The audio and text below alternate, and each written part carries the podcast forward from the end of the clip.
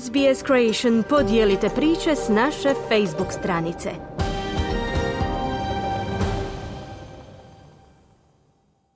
Radio S B S program na hrvatskom jeziku. Moje ime je Ana Solomon.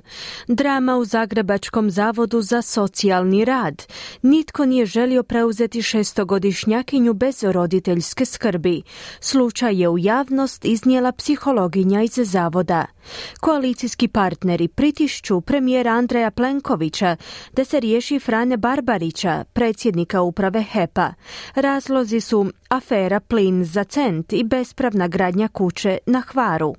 Još su jednom poskupjela goriva. Iz Zagreba se javlja Siniša Bogdanić. U danu iza nas Hrvatsku je na noge dignuo apel psihologinje Valerije Kandžere iz Zagrebačkog zavoda za socijalni rad. Naime, u trenutku očaja i nemoći Kandžera je putem Facebooka izvijestila javnost da sustav jednostavno ne želi preuzeti šestogodišnju djevojčicu sa autizmom koja je ostala bez roditeljske skrbi. Ministre, trebamo žurni, žurni smještaj ove prekrasne djevojčice. trideset jedna ustanova u Republici Hrvatskoj ne želi je primiti na smještaj. Niti jedan tim za udomiteljstvo u Republici Hrvatskoj nije dao pozitivan odgovor o smještaju. Ravnateljica jedine ustanove u Zagrebu koja je dužna primiti dijete kroz smještaj u kriznim situacijama izrijekom odbija prihvatiti djevojčicu. Napisala je Kandžera uz navod da se djevojčica nalazi u njenom uredu, da je kraj radnog vremena blizu te da ne zna kamo će s djevojčicom. Prema dostupnim informacijama po dijete nitko nije došao u vrtić budući da je majka hospitalizirana, pa ju je preuzeo Zavod za socijalnu skrb s namjerom da joj u nekoj od dostupnih ustanova pronađe privremeni smještaj. en jedan je u ponedjeljak navečer ipak javio da je djevojčica smještena na sigurno. Mogu vam samo reći da je djevojčica zbrinuta nešto prije sedamnaest sati i dobivat će skrb kao i sva ostala djeca kod nas u centru. S obzirom da je to bilo žurno, dodatno smo se angažirali kako bismo zbrinuli djevojčicu, rekao je Zdenko Bodružić, voditelj u Zagrebačkom centru za odgoj i obrazovanje Slave Raškaj. Sama psihologinja je kazala da je istupila javno jer je stekla uvjete za umirovljenje. Izrazila i razumijevanje za mlađe kolege koji u strahu za posao ne progovaraju javno. Iako je psihologinja Kandžera izjavila da su ovakvi slučajevi česti te da u njemu postoji cijeli niz propusta, državna tajnica Margareta Mađerić to opovrgava. Kod ovog slučaja žurnog smještaja kao i kod svih ostalih promptno se postupa i pronalazi se smještaj za djecu i svi su realizirani, istaknula je Mađerić za en jedan televiziju.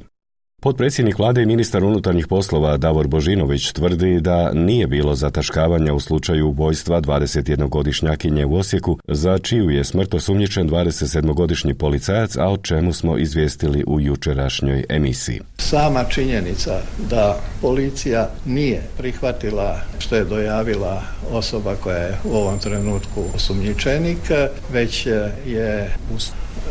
u svojim izvidima došla do drugih kvalifikacija, dakle odbacila je tezu o samoubojstvu, govori o tome da jednostavno tu nije moglo biti zataškavanja. Jutarnji list javlja da je tužiteljstvo sugeriralo policiji da policajca prijavi za ubojstvo djevojke, no oni su se odlučili za blažu kvalifikaciju da bi ga za ubojstvo osumnjičilo državno odvjetništvo. Policajac je oprao odjeću od krvi, istuširao se, telefonirao, pa tek za sat vremena zvao jedan jedan dva, naslov je teksta koji je objavio Jutarnji list. Ovome dodemo da je osječka podružnica stranke Možemo zatražila ostavku načelnika Osječko-baranjske policijske uprave ako se utvrdi da je bilo pokušaj zataškavanja u slučaju ubojstva mlade djevojke, te zahtijevaju objektivnu, brzu i učinkovitu istragu o svim okolnostima.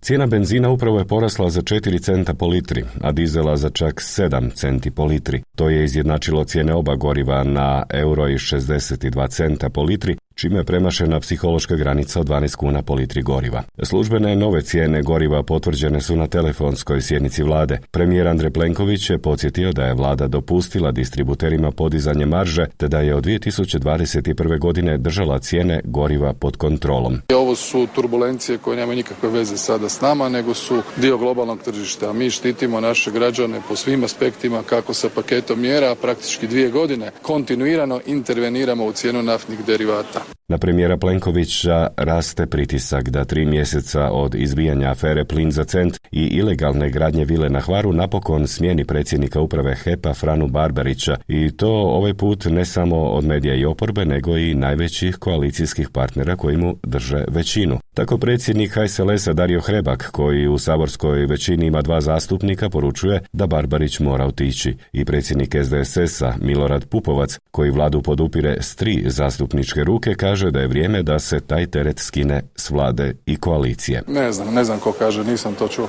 Pa sutra je sastanak koalicije, ali to je u domeni vlade. Odgovorio je Plenković, kojem se sve češće postavlja pitanje drži li ga čime Barbarić u šaci. Ne, ne, ne, ne, ne. Pogledajte na paket mjera iz cijelu ulogu HEP-a, malo šire treba razmišljati i gledati na proces. Ima li još nešto? Što Barbariću kaže potpredsjednik vlade Branko Bačić, ujedno i ministar graditeljstva. S obzirom da proces provodi državni inspektorat, a ne moje ministarstvo, ogradio sam se u nekoliko navrata na način da nisam upoznat da li je pravomoćno završen postupak utvrđivanja nelegalnosti gradnje gospodina Barbarića, ali sam rekao načelno, i to ću sada ponoviti, jasno da smo svi pred zakonom jednaki i kada nastupi ta činjenica da je to rješenje protuzakonito, onda je dužan gospodin Barbarić provesti sam na svoj račun ili će mu to država na njegov račun srušiti taj objekat. Hoće li Hrvatska dobiti zakon o ispitivanju podrijetla imovine? Oporba je podržala inicijativu Radničke fronte da se u saborsku proceduru uputi baš taj zakon koji mnogi priželjkuju.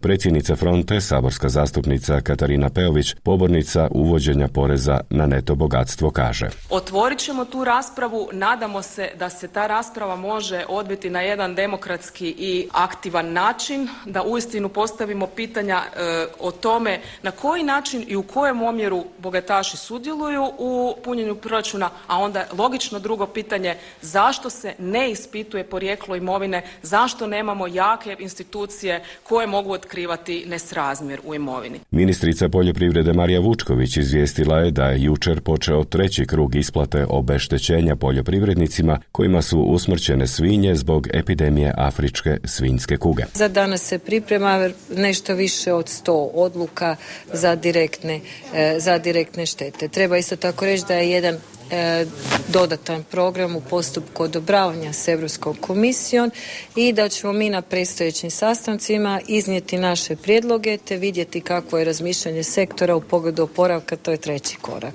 Ovo će se nastaviti isplaćivati na najbrži mogući način kad govorimo o direktnim štetama. Toliko u vijestima iz Hrvatske za danas. Iz Zagreba za S B S, Siniša Bogdanić. Želite čuti još ovakvih tema? Slušajte nas na Apple Podcast, Google Podcast, Spotify ili gdje god vi nalazite podcaste.